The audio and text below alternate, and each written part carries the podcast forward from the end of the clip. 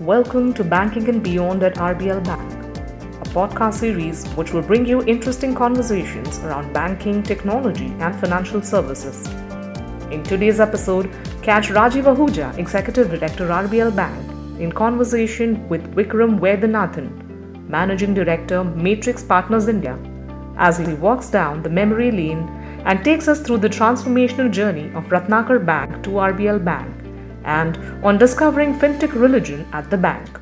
Rajiv, thanks for coming. Um, maybe start a little bit with this uh, journey of of you and RBL and uh, discovering fintech religion, as you put it. Thanks a lot for having me and and uh, and the bank here.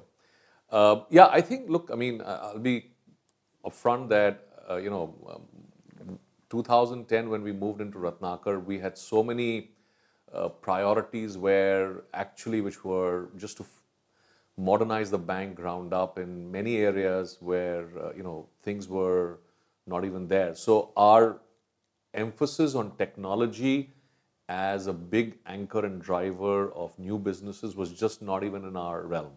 Uh, we always have viewed technology as a core support function, I don't think we had this um, epiphany that technology could be the way to drive things. And, and that came about in 2013 14, partly of our own situation where we had started building our branch network, retail, and just found that actually uh, just following the playbook of the more successful institutions, you know, of uh, private sector space, uh, you know, we will not never be able to make a dent something had fundamentally changed, and partly our own brand and uh, consistency of product services was yet to be established. So this was a like an internal uh, challenge and drive that you know what is really happening, and then you see uh, announcements of significant investments by people like yourselves or, or global companies in in payment products and services and e-commerce and you just wonder, you know, what's really happening. And my own uh, experience of being, I used to be a tech banker in Alex Brown in Asia, and this was the first dot com era. And sometimes when you when you've been through that painful process, the aftermath of the uh, dot com, you tend to disbelieve uh, anything happening around. You to what's uh, similar and what's different? So I, I think many elements are similar, and I while I, I think very chastened person today, uh, having learned a lot. But I do think that some of the dimensions of, uh, you know, if you build it, they will come. Uh, you know, curse of capital, which is a phrase I've picked up uh, a couple of years ago, uh, are pretty much what you've seen in different parts of the um, new economy landscape. And I'm not saying those are not necessary because I do believe that some of that is necessary to create markets. But I think you need to just be careful that uh, using business models and, and journeys of countries like US and China, very different starting points, very different uh, you know, legacy uh, developments which have helped these economies reach scale and valuation is very tough to replicate. Um, you know, so as I'm sure you guys talk about, uh, we want to build the Uber of this, we want to build the Warby Parker of this. Uh, I want to build the you know um, you know Alipay of this. I, I think that's too simplistic. And I think if I know 98 to 2001, uh, the references were to Lycos, Yahoo, uh, Amazon is the only survivor, Webvan, uh, Pets.com. I mean, these names perhaps you guys may not remember. Yeah. Um, and then it took seven, eight years for a very different set of people who had uh, gone through the first dot com or came from more experienced places, at least in the valley. Uh, and then you build the next generation of businesses, starting with Uber, Airbnb, and many others, which have now become very large private companies still. I think India, uh, you know, we've tried to crash almost like 15, 20 years of history in three years. It happened in 99 to 2001 in India. Um, but the interesting thing is, online consumption and, and consumption of modern services has kept growing. I think it's just the business model to what do you build and what you avoid and how do you make money eventually. And that's the other thing I can tell you hasn't changed. Uh, if you asked me in 98, 2001, how will you make money? You know, ho jayega. And between 2014 and at least till two, three years ago, uh, you know, you know, first let's build it, and therefore you just go and spend money. And sometimes the spending is necessary because you don't know what's going to come about. So uh, I think those are still the same, and I think, uh, and I I do believe that um, you know India is a very different market. In fact, if you ask me, the thesis for young businesses to come and build scaled up franchises is more interesting in India than in the US and China. Because I think the, the availability and the provision of modern services in every aspect of uh, your day to day lives I- I- is non existent. So take banking. I mean, you know, we've had many banks and still have. But in our eight years of building Ratnakar, we've seen a lot of challenges with the dominant banks in the state owned sector as well as the private sector. And if I extrapolate the next 10 years, the space for younger businesses. Now, I get a little bit, you know, and you have to pardon because of my age, I get a little bit challenged when people just talk fintech. I don't like the word fintech. I like the philosophy of fintech, but let's build financial services companies. I mean, that's the, but the space for financial services companies is enormous. I mean, you think about the entire small, medium enterprises. I think you guys have some very exciting businesses. Again, we're lucky to be bankers to them. You think about merchants where you have M-Swipe and you know we, we bank them and and those markets are so underserved by the large institutions. And how many large institutions do you have in the country in the banking space? On one hand. And we are probably on the third hand by size. Uh, NBFCs, you know, it, every two, three years it becomes a four letter word. Uh, I think NBFCs are marvelous companies because they bring focus, they bring, uh, you know, access to capital and services for customers who are not yet in the scale zone of large banks. But I want to go back to your original thread on you know how you discovered fintech religion, and I know that you spent a lot of time uh, thinking through the, your strategy, learning from everyone else. So thanks for bringing me back to that, Vikram. But 2013, 14, we had this challenge internally, and there was something happening outside, and and we had a couple of members on the our board who were who are very very deeply engaged in the tech space, and I have a lot of friends from my earlier journey of uh, actually being a tech banker and running a small tech VC fund. I mean, tech is a little overdone word there. Um, and I reached out to them, and we were prodded along the way, saying, guys, just see what's happening around you. Uh, don't do anything heroic, but just go and learn. And it took us about six to 12 months of almost, uh, you know, two days every day in Bangalore, just meeting VCs and meeting startups and just hearing things out as to what were these guys trying to do and what was the big agenda they had and, you know, what were the challenges they were seeing. And I think that started giving us some uh, pieces of a picture which was forming. Um, and I, I will probably bring uh, the kind of epiphany we had then to entirely being open to influences, serendipity, and a lot of miles. And, and I think that gave us some insights that, you know, forget the business model. There is a real change in the way customers will approach financial services businesses will approach financial services. Some of that uh, will be slow, some of that will be quick, and some of that will need a huge amount of momentum of money, large companies, and some of that will slow, be, be slow and steady. I don't think we got it right the first time. But this ability to actually listen to people, absorb, mull it over, and it was damn confusing to me actually. Uh, and then we were lucky because we, had, as a bank, built out our technology in 2012 13. So we had no, what you guys call the, the legacy technology debt.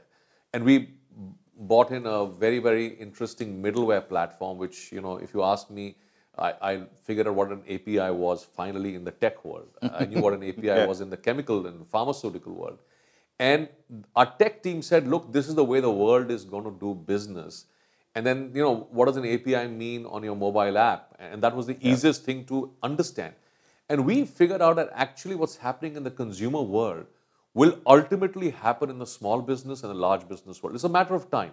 So we started peddling our API, very simple API, uh, you know, engines, and put it on the developer platform, and that brought us a lot of insights. So this was, um, to me, you know, evangelizing internally as well as learning externally. And then when we caught on to it, and obviously, you know, you read a lot, you talk a lot, a lot of consultants come and share with you, and then you assimilate, some make it out of your own, and then you start implementing testing. So we learned also at the same time the the learn, test, experiment, You know, uh, go back, people often ask me, and then is scale. fintech making a dent?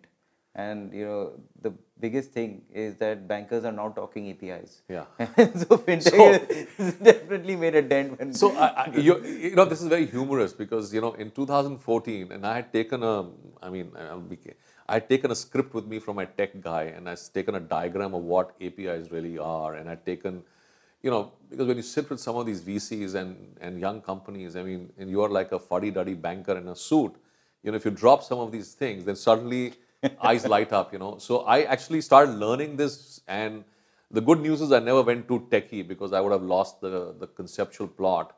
But it took us a while to convince our own people. So one of the things we started doing in 2014, whatever we are assimilating, we were getting people in to talk to our teams, uh, our senior management, our, our business teams, our product teams, risk teams. And we said, look, we'll struggle to understand this, but let's start grappling with it because this is going to be a big driver of our future. Uh, I think we were a little bit perturbed because of the enormous money the larger players were pumping into the market, and and there was this neighbor's envy. You know, you know, why is this guy able to do, and you're a young bank, and we were being cajoled and coaxed to set up, uh, you know, a digital first institution, and we didn't have the money to spend. Our cap structures were not conducive to lose money to create a market. But we said, let's keep learning because, you know, one of the things you do recognize, having spent 30 odd years in conventional organizations, that business models and strategy and what you intend doing uh, is really a very long term game. And India is not going to be, uh, you know, make it big and quick and keep it sustained uh, kind of market. So we said, even if we are number 10, number 12, let's assimilate and learn because we don't have that money to spend. Uh, and there was this there was this gut le- level conviction that some of this will go horribly wrong, and we don't want to be there, uh, you know, picking up uh, the change which is left from our massive investment. We were investing a lot in conventional things, and I think we started reordering our entire business around tech being a core anchor. So one of the great learnings to me is not about whether we built a fancy new app or wallet. You know, we, we couldn't afford it. But we started looking at tech as reordering our factors of production. So if you look at the factors of production, you know, capital, labor, management, etc., we said tech has to be a larger factor of production. And in some senses, when you talk fin and tech, I think in financial services of last two, three years and the next 15, 20 years, tech is going to play a major role in how you optimize your consumer or business connect, your cost of delivery, your risk management. And sometimes, you know, because this is now a very connected world, you can build financial services business in deep partnerships, which, by the way, is a learning and a philosophy we kept from day one that we're a young bank uh, aspiring to be in the same bracket as the top 7, 10 banks. We're never going to get there on our own. Let's partner with people who are equally hungry. And this partnership mindset has carried us to me more than technology to this day. And I do believe that uh, you know consumers and businesses are getting more empowered, which will help us connect. So our credit card franchise, our our, our merchant franchise, which you are very well aware of, is totally anchored around partners. We are so comfortable working with them.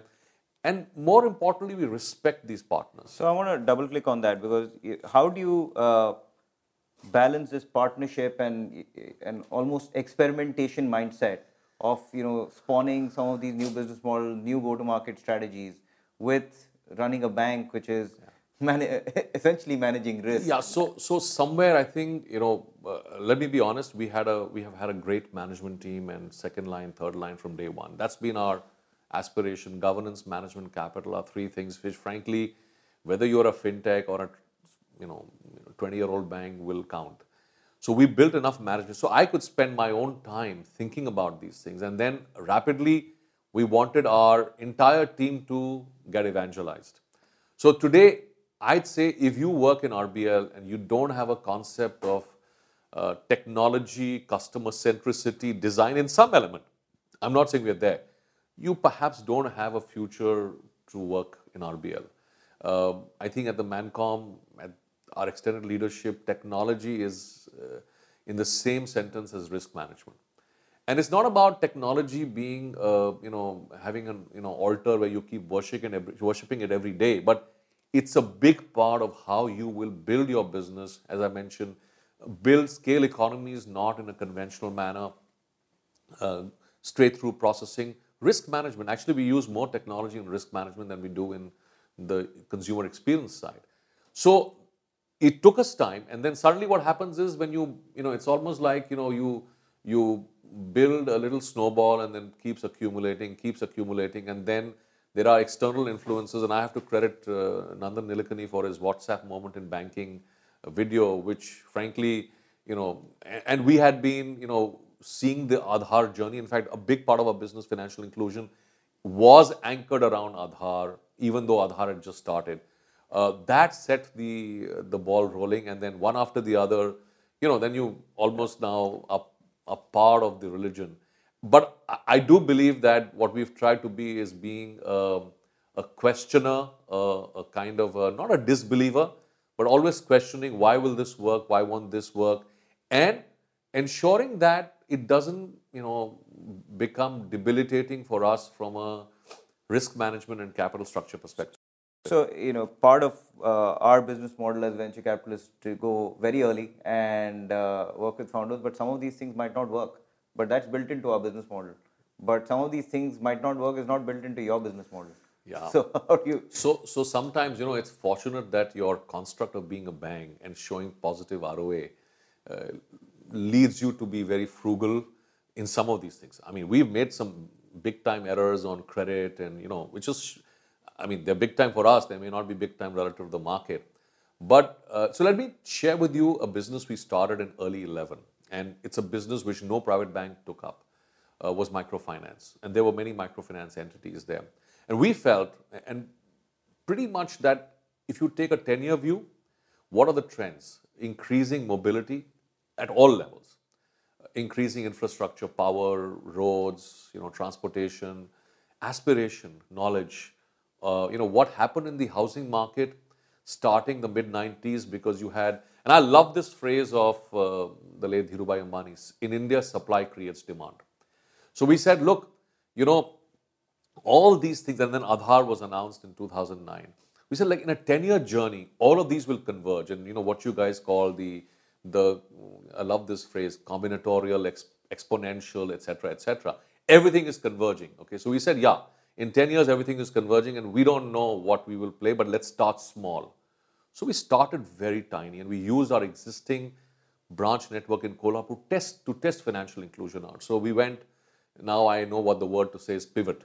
So we pivoted our model twice. We've really no no. So really sometimes it's easy to explain these things, you know, because you guys have some uh, interesting phraseology, yeah. uh, which helps us, uh, you know, digest yeah, so you, our experiences so, too. The large bank pivoting, yeah. Yeah. No, we pivoted in that business, Alan. Yeah. I, I, I can tell you that we've pivoted again post demonetization. I mean, we're on a large base, but we experimented for three years and we said we will only have a net cost of, let's say, a few crores every year. Okay? Uh, but we'll figure out because we were afraid that some of our assumptions on ramp up and the credit environment and regulations will not pan out as much as we'd like. And there I want to suggest a word of caution for some of the fintechs who actually have uh, played to a playbook of, you know, unfettered rights to do business in India and financial services.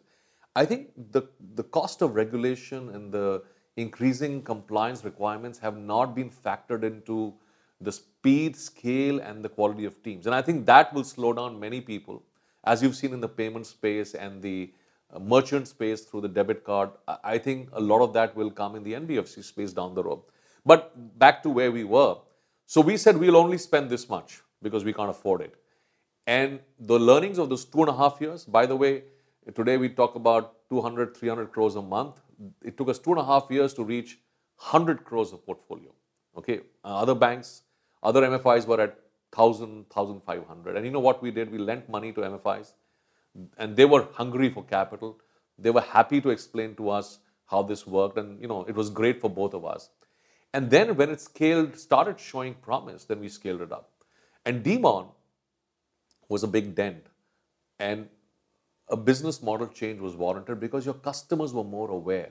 So interestingly, in a seven-year journey, I'd say we built a successful, profitable, still growing at 45, 50 percent with a potential market leading position, which you'd love to invest at eight times price to book. Thanks so much for taking us through, through that journey of uh, the internal workings of uh, RBL and through pivots and through discovering tech as core uh, and becoming really a fintech partner. I want to go to, to this uh, debate that we've had is fintech more fin than tech? Uh, you mentioned it's more, it's just financial services. Everybody's yeah. going to be doing about the same things and I want to put some biases on the table. For me, uh, so far, I've preferred working with people who are more fin, uh, at least in terms of a mindset. They might be coming from uh, the tech world, but understand risk, understand collections, understand balance sheets, are thinking about building both businesses as well as teams, incorporating the financial services ethos into their company. Yeah how, when you guys evaluate partners, how do you think about it? What is yeah. advice for fintech founders now? Yeah, so I 100% agree with you uh, that, and I think as I mentioned early that you know India is a very interesting market that the revenue width of uh, most businesses is very narrow. You need to add many more services to make that relevant, and sometimes your uh, the steroid of excess capital can lead you astray. Okay. Uh, what you need to do is think of it, in my view, very simplistic. I mean, we, we had a 10, 15 year vision when we started with Ratnakar uh, because we said in 10, 15 years, we can build a bank, but we can't build a bank in three, five years. So if you give yourselves enough time, okay, and that's where people like you as early stage investors also have to reconcile your investing cycles with business building cycles. And I'm not saying you know, you guys are not doing a great job, and many people like yourselves are doing a very good job. But I do think that, especially when you're focused on financial services, which, in my view, in a country like India, will always have this uh, umbrella or or the rigor requirements or the compliance requirements, and they will keep becoming tougher. Uh, because we are not a country with for 50 years of a fantastic financial services system or a quasi oligopoly like China, which was mandated Okay, you know you have smart private sector banks and you have a very very very watchful regulator. So I think if you incorporate that in your DNA on day one, uh, and you see that this is a 10 year business, and I'm actually of a very, very firm opinion that you will see some fabulous businesses being built, hopefully in some of the companies you've invested in, in financial services, because at a deep down, our structure of suppliers is very challenged. I mean, the reason we are successful, even partially as RBL, is because you don't have 20 banks like HDFC or Kotak's around.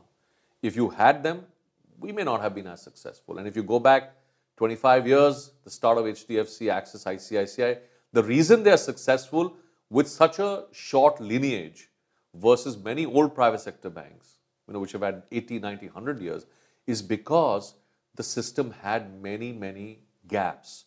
And they were smart about it. So, just to let you know, uh, the first set of private sector banks actually used tech to connect their branches called a core banking system, which is really now, you know, table stakes. I mean, you, every bank became a core banking by early 2000s.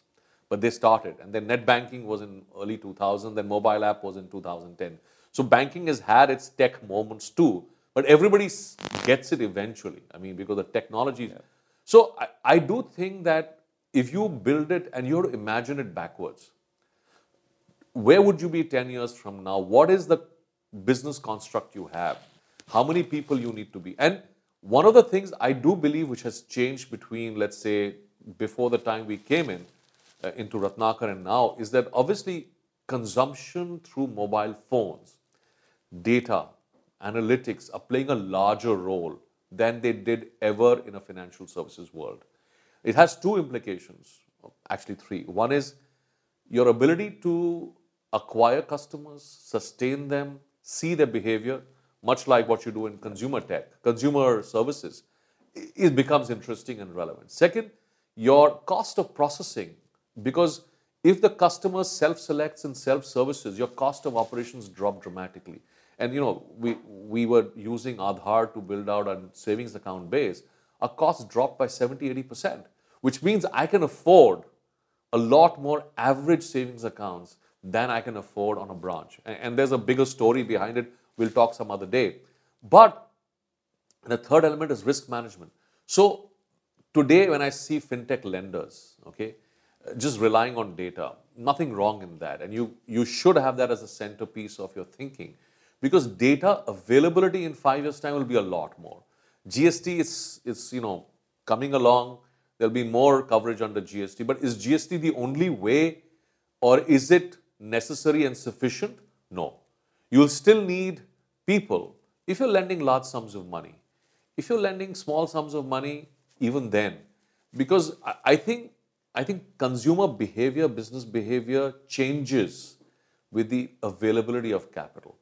At least that's the first round of reflexivity. So if you plot a 10-year map, I think you have a you have an S curve on ease of doing business, you have an S curve on data, you have an S curve on consumers changing. And sometimes I do believe that uh, you should let the optionality in the environment uh, help you rather than you trying to create the, the or pushing forth the scale of change of habits.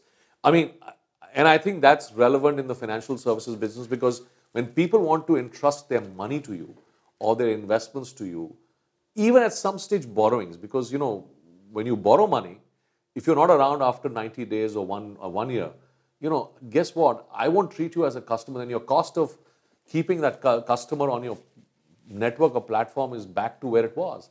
So, consumer small value payments for taxis and Swiggy and all, you know, you do a transaction, you forget about it. Okay, you don't really bother about it, and those have been induced through, you know, so So firmly on risk collections uh, and critical- compliance, compliance. Let's jump to this debate on data and how useful it is. We used to hear these pitches maybe a couple of years back, which said we're going to underwrite based on alternate data or proprietary data because data wasn't available. And then over a period of time, we've come to this conclusion that actually what really works is that you have to do PDs, like you said, and you need people on the ground. And uh, you, there is no substitute for actual income data to do income estimation, whether you get it from a bank statement analysis, expense analysis, but some way to really get an income estimation. And there's no way to get around the uh, how do I get to ability to pay and intent to pay without doing some of these things that the traditional lenders were doing. You can do it at a lower cost, but you still have to do those steps. So, so uh, I'll give you an interesting data point. When we started our journey of looking at these companies, we probably met with 150 plus, not I, but my colleagues, fintech lenders who wanted to, you know, build it with data and tech.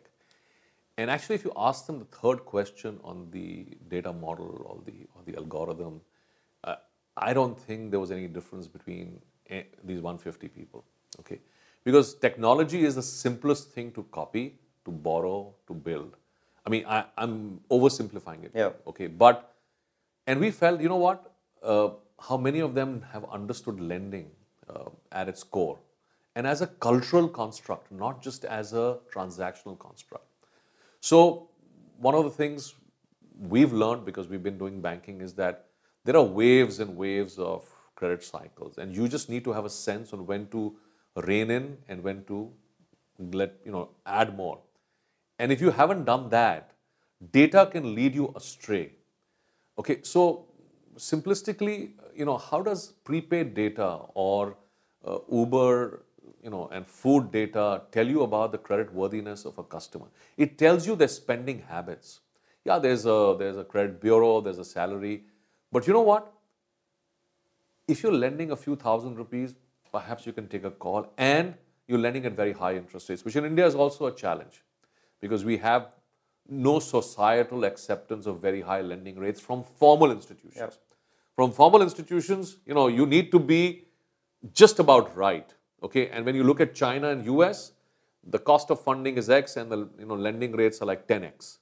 And, and even if you don't do collections, you'll make a decent amount of money, at least the So I'm, I'm not sure I f- fully agree on, on that one. You know, we have uh, we have companies which uh, help banks working through data and, and and so on, and we are realizing that there are different pockets Yeah. where you can discover data right? because suddenly data has become a commodity. It's ubiquitous, and you have access. Yeah. If you can make sense of it, Sure. you can get to in different buckets 60%, Yeah. 80%, 90% confidence that you can get Yeah. to income estimation. Uh, I'm not. I'm not disputing that. We use a lot of analytics and data, by the way. I mean, in our cards business, personal loan business, even our SME lending, and our early warning system is very data oriented. But I just want to be very careful that if you believe uh, that this is an engine which will give you a yes, no, what to do, uh, that's my worry because, and which is why I was saying that when you set up a company, you know, you can start with data as the core, but you need to add the other elements which have actually very different speeds and scale. Completely and agree. Where so it's a question of, you know, how much do you over believe data? Yeah. And and I do think we are at very very early days of a credit cycle going bad because of high consumption led you know finance and the proliferation of providers including people like us who now believe you know static data of yesterday is good enough to lend tomorrow. Uh, you know the 2005 6 7 problems in consumer finance in india Yeah. were at a simplistic level. Oh you've taken a loan from bank a. There was no bureau then. You will be good enough for bank b and good enough for bank c. And you know guess what it became a self-fulfilling prophecy, you know, round, much like the mortgage crisis, because it was pro-cyclical. I don't know if we have seen all the elements play out totally. Okay, and and we should see this happening. So we are of the view that everybody will go through a tough phase in credit. Okay, it's a question of how you've balanced your your thinking around it and how you pace yourself. And obviously, if you're lending larger sums of money, you know what happens is when you have just an app, and again, I'm being old fashioned here, if you make the guy sign, there is a certain eye contact, a moral suasion, you know, you've got the guy, and the guy knows that you're a serious guy. Now, it doesn't make sense for a 10, 20,000 rupee loan, and you'll say, why the hell do I need to do that? My cost of acquisition is high. But the moment you start lending to businesses, you know, to, to, to things, and look, we don't think India is is uh, you know the huge markets are there. It's a question of how you want to shape your company's capabilities. And to us, data and technology are critical. But if it's just that, then it becomes, in my view, a challenge. Uh, I, I think I completely agree with you on, on being data centric, but not being data only. Uh, and building all of the different operating elements. Yeah, and uh, challenge the data because you know, to me, you know, credit cycles can just change the what data tells you. You see. Yeah. Uh, Ra- Rajiv, uh, thank you again. Uh, any closing thoughts and comments? Thanks for so much for Yeah. uh, agreeing to be part of it and your time. No, so thanks, Vikram, and, and like I said, you know, for us, uh, these uh, these conversations have been uh, material to our journey, and uh, so one thing I'm very sure of that uh, you know when we go back, we have a few more things to chat with, and and I think as long as we're all working towards, because I just don't think it's a zero sum game. You know it's it's a it's we have to create access to newer services. So and india is going to have a tremendous inflection curve. I just i'm a because of more experience i'm a little conservative but i think if people can actually drill down and work at it uh, you know we have a lovely phrase internally which is also borrowed high tech and high touch so many financial services businesses need both of them and if you can marry both, which is what we would love to do, I think you improve your chances of succeeding at scale. And some of the companies we work with in your portfolio and others, uh, I will give them, you know, a high mark for uh, thinking around these lines, you know, obviously there's a lot of work still to be done, but uh, and you'll find that they'll create businesses which no bank would have thought of because for many banks, uh, unfortunately, it's about a chase of aggregates. It's not a, it's not a consumer centricity or conversation. We chase aggregates, we chase averages, and then when you become big, uh, you become a little arrogant, which all banks do. Uh, and then it starts a very slow process. In India, that slow process can be a decade. In other markets, can be very rapid. Uh, but we should not be uh, complacent as a bank into thinking that uh, born yesterday, uh, we have the benefit of 25 years of brand and legacy, which is why we keep, you know, frustrating ourselves so that we can stay alive longer. Thanks, Rajiv, for the time and the candid conversation. Lots to learn from, and some views that we subscribe to as well. I'm recapping some of these here. First, uh, banks are fintech, uh, probably more fintech than we give them credit for.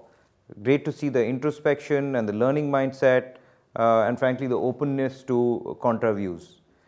Second, um, high, touch, high tech, high touch, or phygital, which is physical and digital is the way to scale, uh, in especially given the Indian context. Third, uh, be data centric, but don't be data only. Question the data and build to solve the open risk that the data shows you. Third, uh, be data centric, but not data only. Question the data and build operations to solve the open risk.